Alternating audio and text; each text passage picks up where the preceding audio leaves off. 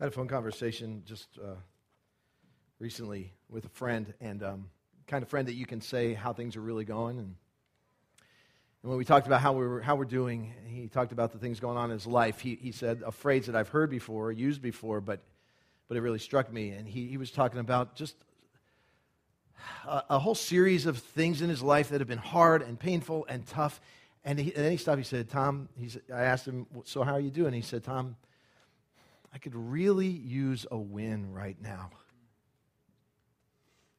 When he said that, it, something in me just kind of went, I felt something. I, I felt emotion and I felt a connection. And you know how some, when sometimes somebody says something that is just really true of you at the same time, and you go, that's it, that's it. And I thought, that's, that's how I feel right now. And I will tell you, going into what, I'm, what we're going to do, looking at the Word of God today, that my, in my life right now, I feel it right now. I just feel like I could really use a win. Now, I get it. God says we're winners. God knows the end game. God says I can be victorious. But you know what? There's a whole lot of days in my life when I just don't feel that.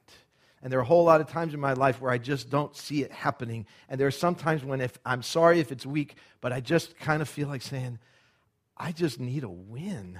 Can I just get a one win? And I have no idea, but I'm just going to guess that there are some people around this room right now who know what that's about. Maybe some who right now that would summarize how things are going on in your life. There's just relentless sense of you feel like you're being pummeled, that the circumstances never seem to turn out the way you want them to, that the environments never seem to change, that things have gone from bad to worse. That the more you pray and the more you try to be faithful, you don't see anything happening. You, and the idea of, of living the victorious Christian life just sounds like rhetoric. It sounds like something they write to sell books, which they do, by the way. What do you do with that? Because there's always another setback, there's always another loss. And then, but yet we know, okay, but here, here's a fact. We read what I believe that there's a God. I believe it. I believe that what he says is true. And so we read passages like in Psalm 60 where it says, With God we will gain the victory, and he will trample down our enemies. In 1 Corinthians 15 says, But thanks be to God, he gives us victory through our Lord Jesus Christ. Romans 8 37. These are these are, are famous passages. No, in all these things, this is right. And will anything separate us from the love of God? It says. And then it says, no, in all these things, we are more than conquerors. I'm not just a conqueror, more than conquerors through him who loved us. And so we read that God says, Look, you involve me in your world. You revol- involve me in your life. You invite me to initiate my power and my presence and my provision in your situation. And I will bring victory out of this. I will bring, God gives promises. God says He will bless. We hear that. And, I, when I hear it, how many of us wouldn't take that? Gladly.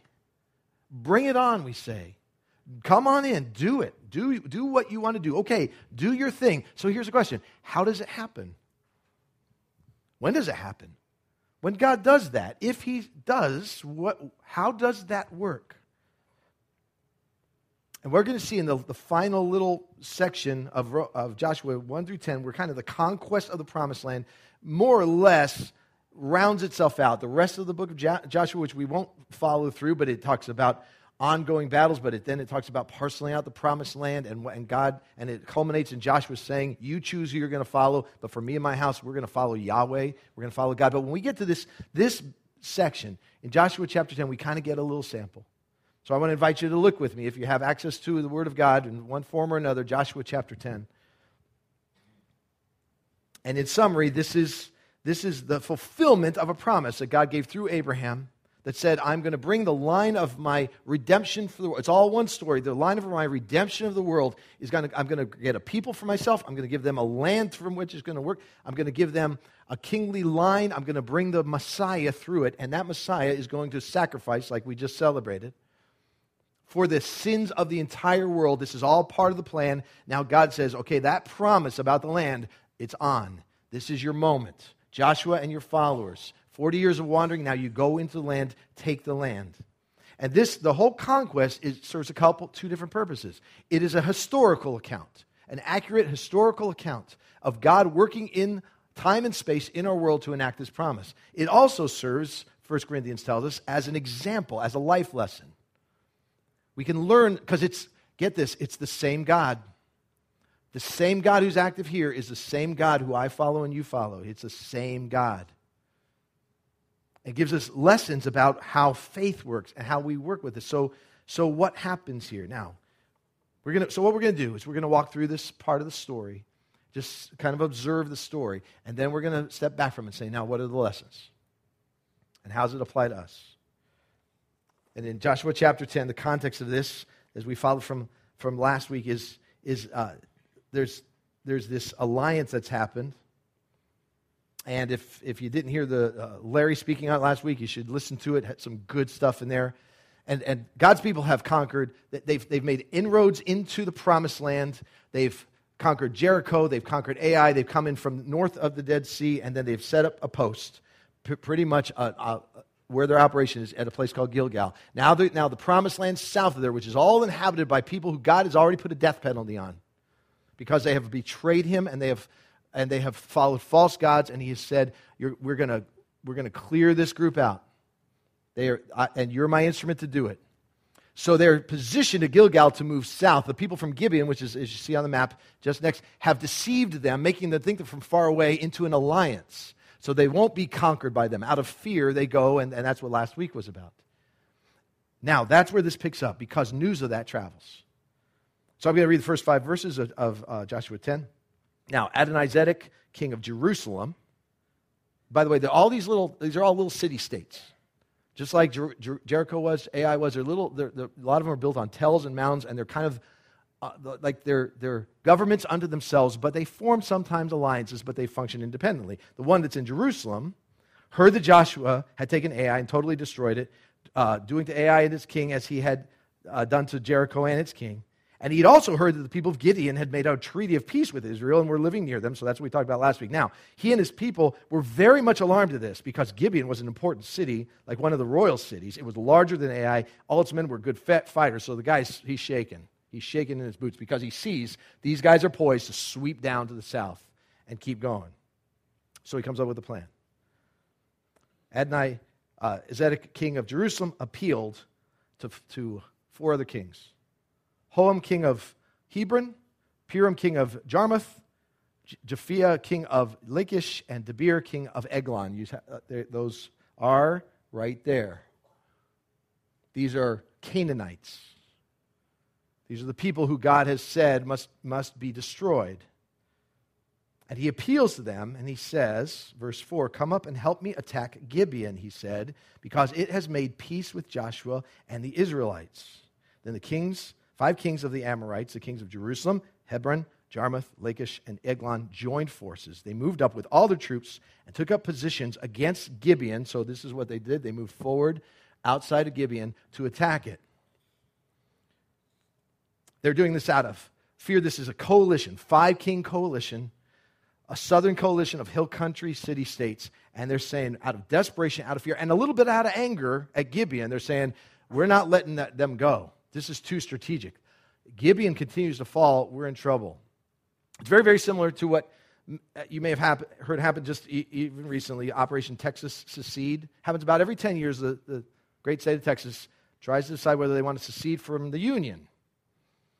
And you may not know this, but Texas is the only state in our union that actually owns its own gold bars and they are stored right now in New York, but they just passed legislation that they want those moved out of New York back into the borders of Texas. They have 5,600 gold bars valued at an estimated $650 million. And now there's petitions that have been started. Uh, just starting, they passed that law in June. The petitions have been going on just this past week to say that Texas doesn't like where the country's going. Maybe you don't either, but Texas is going to do something about it. You don't mess with Texas, we're going to secede from the Union. If Texas did that, and let's just say that the bordering te- states around Texas said, Oh, no, you don't. Not on our watch, you're not. And they said, Texas, you're coming back in. either by will or by force, you're coming back in. And they mobilize troops to go against Texas. And they go, Texas, you can't do it. You're part of us, and you're going to stay with us. That's kind of what's happening here. Except the added thing is that there, there's a threat going on that is a military threat on their doorstep, ready to go. Maybe that's not so far fetched from where we are now. So, this all gets reported. And verse 6 says, The Gibeonites sent word to Joshua in the camp at Gilgal. So, right, right across there, and they go, and they just made this pact, and they say, uh, Don't abandon your servants. Come up uh, to us quickly, save us, help us, because all the Amorite kings from the hill country have joined forces against us. And so Joshua does something. He marched up from Gilgal with his entire army, including all the best fighting men. Now, what happens here, here's, here's just an observation.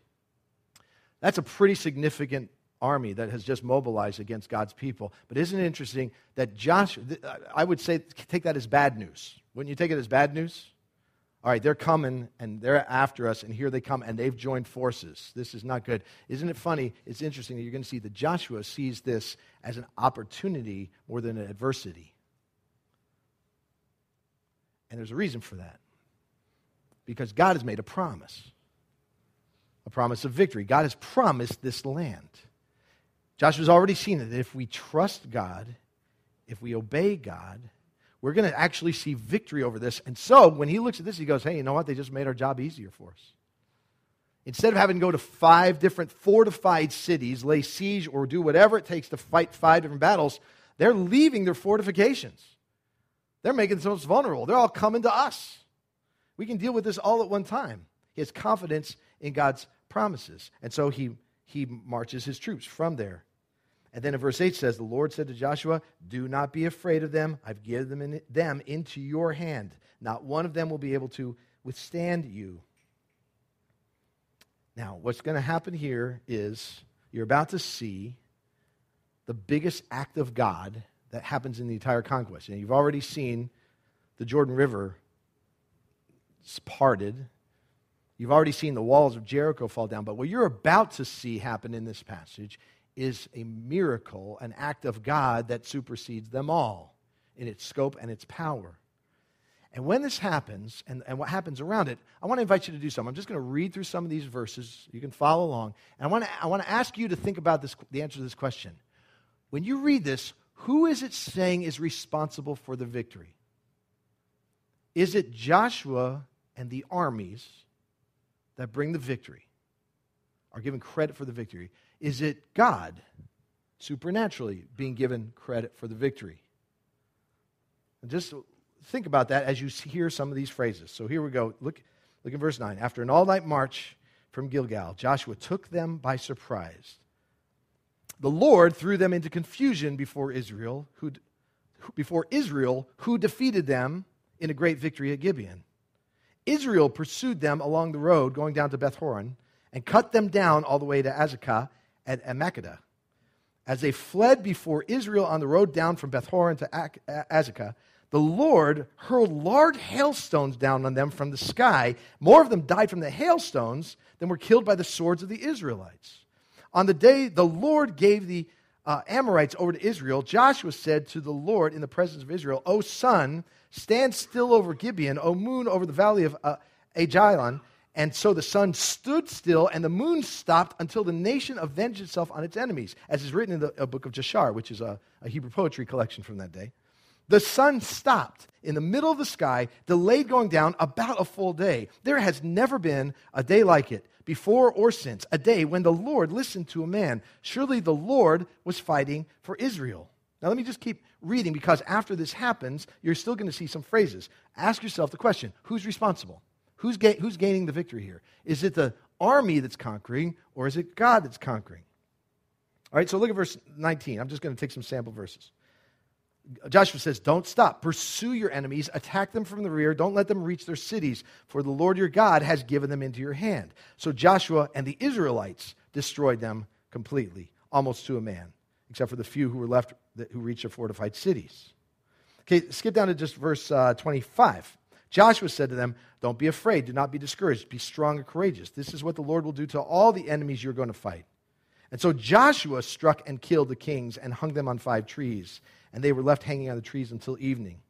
Uh, skip down to verse 28. That day Joshua took Makkedah. He put the city and its king to the sword and totally destroyed everyone in it. He left no survivors. I'm just browsing now. You can read through these on your own if you like. If you see verse 30, a very similar phrase. But it says, The Lord also gave that city and its king into Israel's hand.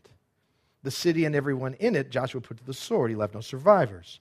If you skip down to verse 40, you see very similar things happen in verse 40. Joshua subdued the whole region including the hill country, the Negev, which is the south, the western foothills, the mountain slopes, together with all their kings. He left no survivors. Verse 42 All their kings and their lands Joshua conquered in one campaign because the Lord, the God of Israel, fought, or, uh, uh, uh yeah, fought for Israel. All right, it's a trick question, right? Who's responsible? for the promise being fulfilled? Who's responsible? Is it the human element where they are conquerors? Is it God supernaturally being involved? Who's responsible? Well, they're both. You see clear references where it says it is God fighting for Israel, it is God bringing the victory, it is God who's killing more people with hailstones than with swords. And then it says, but Joshua and his armies def- routed and defeated them. Make a note of that because it's really important about how promises are fulfilled how God works in our midst when we need a win. Now, just a few reflections about this. I, just think it's fascinating in verse 11 where it says how this happened. That so so they surprise them and they and they cause these uh, five armies to flee. And while they're fleeing, they're chasing them. They're trying to reach them before they can reach the fortifications of their cities. And they're cha- and they're literally chasing them to try to enact the death penalty God has on them. And then it says, as they fled before Israel on the road down from Beth Horon to Azekah, the Lord hurled large hailstones down on them from the sky. Now, I, am just, can you imagine being in the nation of Israel and, you, and, you, and, you're, and you're chasing these guys, and then all of a sudden you're seeing, and, and the word for hailstones, it, it may not actually be ice, it may be actually stone. It could be like meteorite type of things. And all of a sudden you're chasing bad guys, and out of nowhere, stuff is falling out of the earth and picking them off? Would that be like the coolest thing you've ever seen in your life? I, am sorry, I take sick pleasure when I see, um, when, when, like you see videos and stuff where somebody's got a dash cam on their, on their car. And, and there's one where somebody, the road racing, and the guy's trying to cut, and he's giving the finger to this woman, and he's yelling, and he, and he gets past her, and all of a sudden his car, his truck spins out, and he hits the side, and she laughs at him, and everybody, oh, so you shouldn't have laughed at him. I go, Doggone, I'd laugh at him. He kind of got, or, or have you ever seen it where you're, you're going down the road and somebody like cuts, cuts in front to try to cut off traffic, or they just fly past you, and they're just, and then you, two minutes later, you see lights, and you see them pulled over. Okay, come on, be honest. How do you feel at that moment? You feel like I feel, unless, of course, you're the one who got pulled over. God does this wild stuff to say, oh no, there's a promise and it's going to get fulfilled. But that's not the biggest thing that happens. What, biggest, what the biggest thing that happens is verse 12 and following.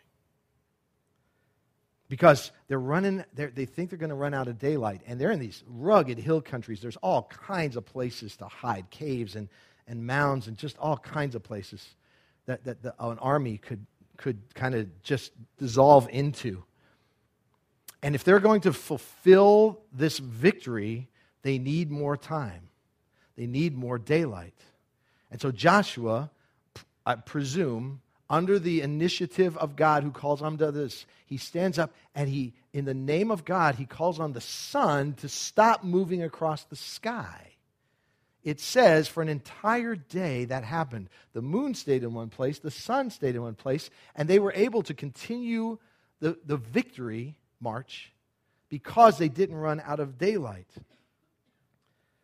That is considered by most scholars the most significant physical miracle event other than the resurrection of Jesus Christ by a whole lot of people. This, more than parting the Red Sea, more than anything else, they say, this defies physics in ways that nothing else can.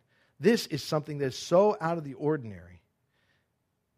And so there's, as a result of that, bring in the critics, bring in the science community who goes, hogwash. Here's your. Pr- th- this passage gets attacked as, many, as much as just about anything else by those who want to say that the Bible is really just it's just poetry. It's just fairy tales. It's just stories of oral history being passed down. It cannot be historically true because the science does not work and science is eternal. And so you've got a whole lot of folks who say, here's what would happen if 6.66 trillion tons of gravel and water stopped spinning. Okay, because one of the things was, well, if it stays positioned, that means the earth stopped rotating, right? Here's what would happen according to science. If that happened, if it, if, it's, if it stopped spinning, then everybody on it would, everybody on the planet, on the face of the planet, would immediately be flung or flung off it, or at least pretty hard, because up to 1,100 miles an hour is how the earth is turning. And, and a body in motion tends to stay in motion. So the earth stops, and everything on it is going to keep moving. And so we're going to lurch forward at 1,100 miles an hour, which means we're going to get, we're, we're, I'm going to cream into you. That, that's what's going to happen. We're not just going to stand still.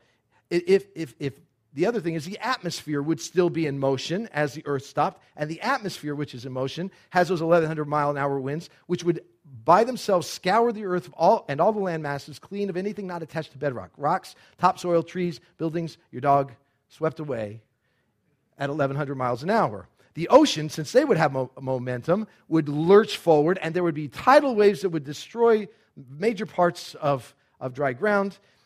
And the molten magma that's at the core of our earth would be in motion, and therefore it would shift, and then we would have these giant explosions of volcanoes and all that kind of stuff. So, therefore, this cannot be true. And if you just want to know, just for fun, if the earth, let's say, okay, it wasn't turning, it stopped rotating through the solar system. God stopped it. Well, if that happened, then the people on one side would go flying off the planet at 60,000 miles an hour you go right through the atmosphere. That would be kind of cool. Good way to die. People on the other side from the stop would just get planted from where they stand into the earth, and the earth would immediately start to drop in its, in its rotation or in its uh, around the, the sun, and it, would, and it would move toward the sun. Within about 64 days, it would, it would hit the sun, and it, it would all be consumed by then. No one's making it out of this, is and so as a result of that, there are a whole lot of people who've come up with alternatives. Okay, well, you know, maybe, so you, you, if you look at you'll find all these kinds of things to say, let's explain this so it makes it, it's reasonable. Perhaps the passage is poetical, it's not meant to be understood literally.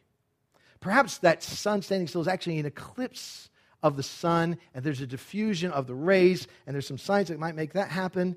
And, the, and and, and maybe that's what it was. Maybe they appeared to be out of their regular place by a mirage. Maybe God just gave a mirage. Maybe He set up kind of the equivalent of mirrors that allowed wherever the sun was to just reflect and be on this particular place. Because you know what we're doing? We're trying to save God some embarrassment. Because everybody knows you can't argue with science. Everybody knows that science is absolute, science is always right. I, I don't, I, I don't want to spend a whole lot of time on this. But can I tell you a pet peeve? I am sick and tired of the academic scientific community implying that people who believe God are to a person uneducated, toothless, backwoods inbreeders who have no sense whatsoever and can't possibly understand what's true, and that's why they believe what they believe. You need to know this. You're not going to read about this, but the scientific community is full of people who believe the Bible is true, believe the history of the Bible is true. Astrophysicists, nuclear scientists. I could give you lists of people who say, oh, they get, get discredited, they just get waved out by the greater scientific community. No, there are people who are smart people, people with high IQs, some of the most, most brilliant people on the planet, who understand that science serves a purpose, but science is not our God. And is it that hard to believe that a being who is not flesh and blood, the creator and master of all the universe, who lives in dimensions beyond any scope we could ever measure or understand, that that being is capable of not just creating a universe with laws of physics, but he is capable of not being controlled by those laws. That he's capable of stopping the atmosphere and the solar system if he wants to. He's capable of doing whatever he wants for his purposes, and he can do it. He has done it. He will do it. And just because in our little corner of history, with our little minds and our little instrumentation, we've decided how arrogant is it that the human race would say, We have now, in the grand scheme of all history, our collective minds have now come up with instrumentation that is so above uh, perfecting so above having anything else show that it needs to be improved, that we can definitively, for all eternity, determine what can happen, what has happened, and what will happen. How arrogant is that? I believe that there is a God who does this kind of thing, has done it in the past, and when he says it, it happened. And it's not left up to me to defend him to say how it didn't how it could have happened. And you know what? God bless you if you want to try. Seriously, go ahead. It's okay. There's a lot of science that, you, that comes up with that, that talks about how creation could happen. There's a lot of science that talks about why we're here and what we're doing here and how our bodies are formed. And there's a lot of science that fits with what God has said. But here's what I want to tell you. Having said all that, can I tell you, don't let that distract you from the main point of this. I believe it's true. I believe it happened. I believe God did it in a way that I don't have to understand.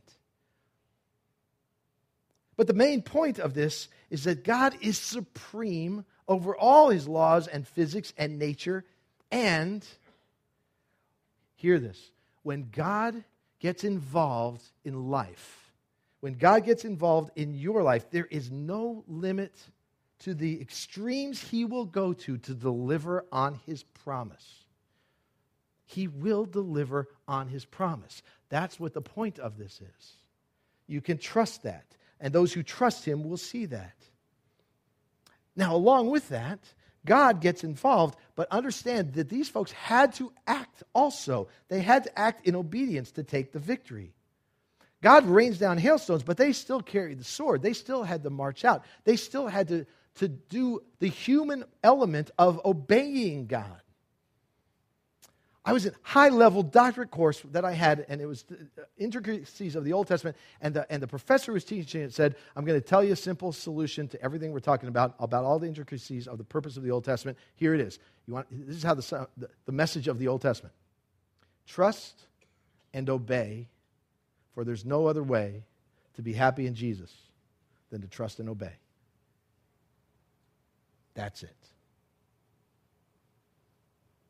That's what I wanted to put on the final. I wasn't allowed. Now, just to finish the story, the subsequent momentum from that victory, they've knocked off the, it, God, God extends the day, they extend the victory, and they sweep through the promised land. And if you just, I'm just going to summarize it. Verses 28 to 42 is Joshua and his armies moving forward.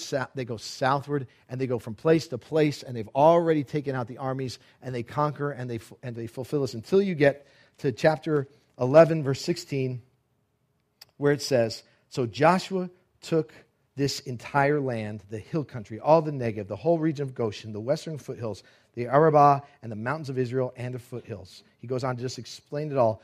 It is the promised land being fulfilled.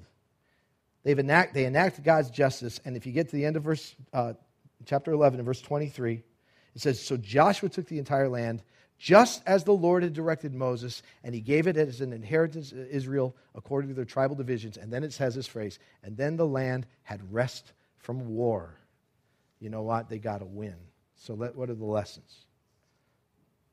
Just a couple of them to share and just to try to apply to those of us who, especially for those of us in the room who say, I could use a win right now.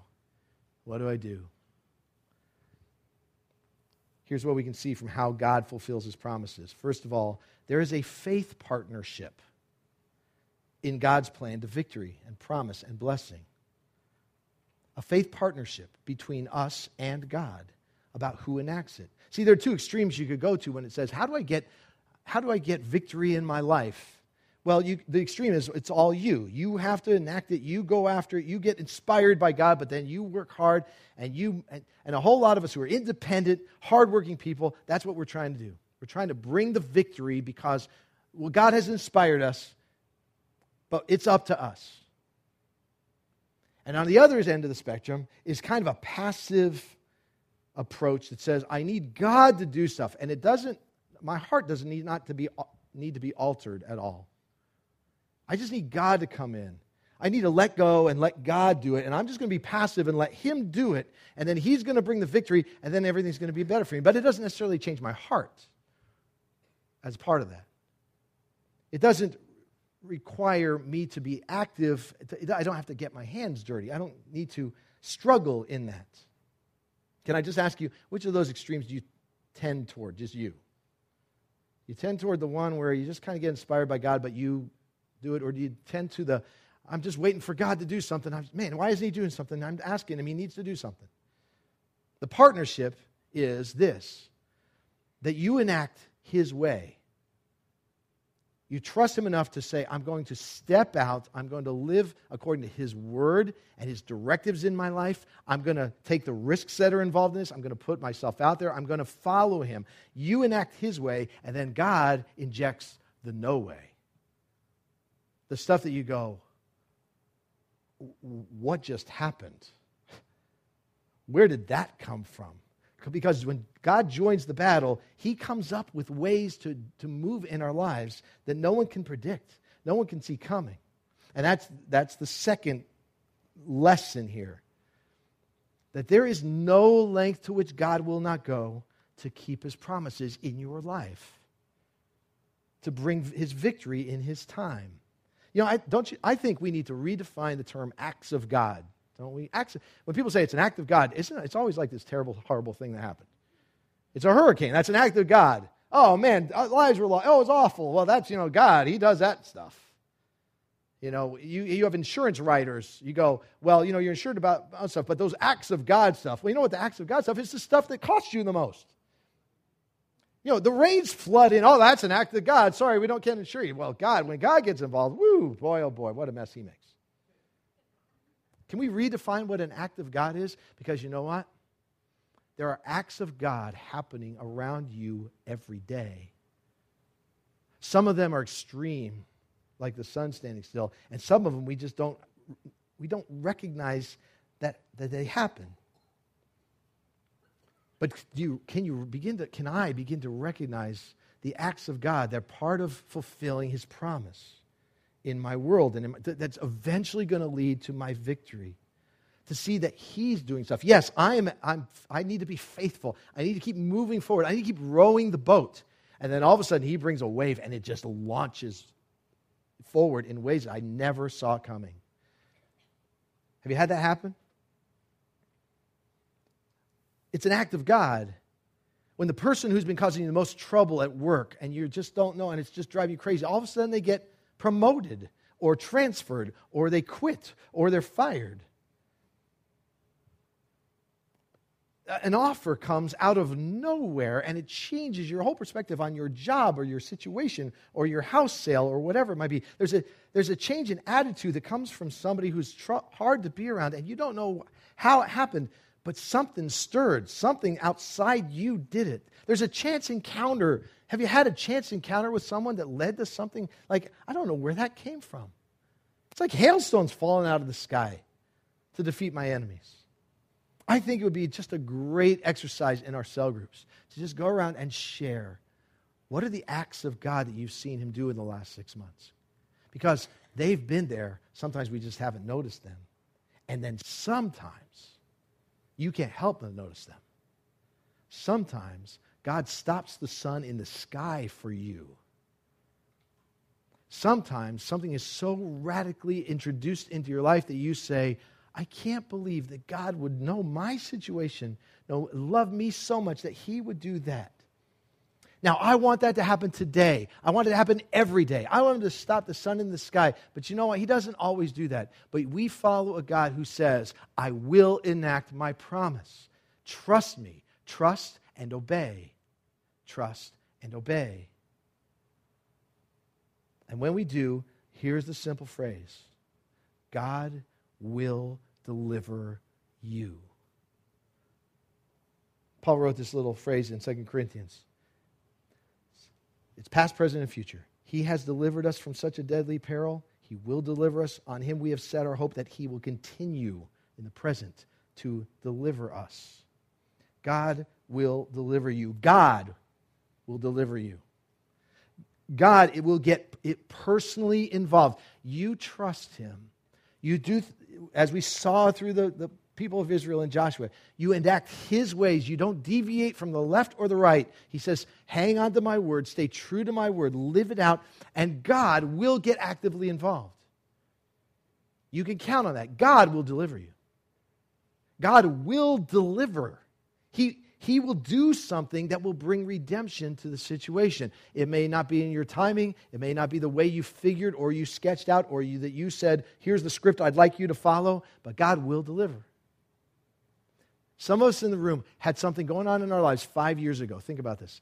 Some of you, right, you can think about it. There was something in your, in your life five years ago that was so disturbing, so problematic, so much of an obstacle, so much of a heartache for you that you felt like it was never going to end and it was never going to have relief. And five years later, some of us in the room, you don't even remember when it stopped. You go, huh, that's right. That doesn't keep me awake anymore. That happen? In his timing, God will deliver. He, when he makes promises, he keeps them. And he promises me this. I'm, guys, I'm hanging on to this.